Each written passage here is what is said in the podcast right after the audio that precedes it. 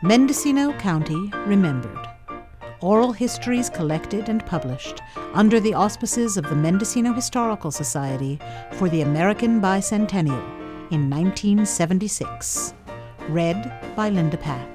Today, from Branscomb, Bey Barnwell, born 1888. I was just thinking last night about music, because music was something I liked very well. I studied the violin a lot and played instruments and repaired pianos. I learned to play violin while I was in the mountains out there, sort of by myself. I was 14 or 15 then. That's when I was out there at Branscomb. There was a fella by the name of Gunnar Sputh out there, a Swede. He was a pretty good violin player. He used to tell me things and talk with me, and we played together afterwards some, but it didn't take me long to learn to play some notes by myself. And then I got acquainted with people. My brother and I used to play for dances over at the coast.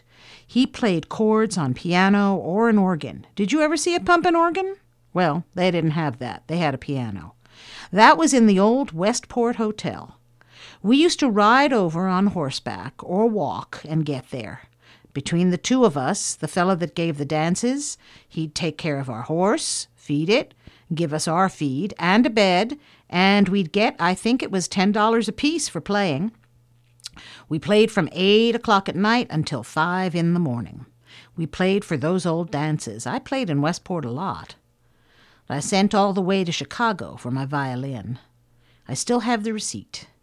I can easily remember the day I got it because I walked over to Westport to get it.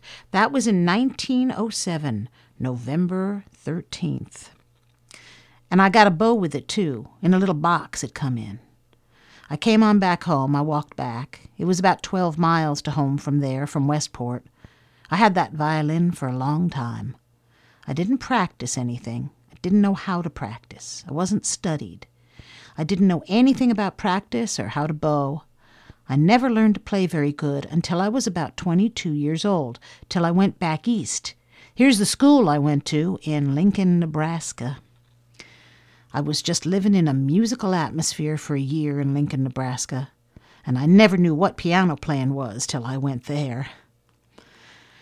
But I used to practice the violin three or four hours a day, which you'd have to but I was too old to start with. But I got this fellow up here at Covelo, a fellow named Van Noss. We played these duets. Boy, that was something. He was a Norwegian Swede, pretty good player. He never studied much, but he knew good music. You know what I mean? We played by the hour. We just sit and played. You can't imagine how much. I got whole boxes of music. When you get into Haydn, boy, you had something, really something. I played with some of the good ones here in town, but you don't find many. You don't find anybody that wants to play. They may want to play, but they want to show off all the time, see? I always played just because I wanted to play. But I got started way too late, you see. I was way up on 23 years old, and I got homesick to come home. Never been away from home before. Our family of boys, mother, and all of us, we was very close. I can see now what it was about comin' home. I always intended to go back to playing, but I didn't. Now, what's the use of trying to learn to play? You can't play concertos and go and peel tan bark and work in the woods. It tears your hands all to pieces, and you know it just slows you up.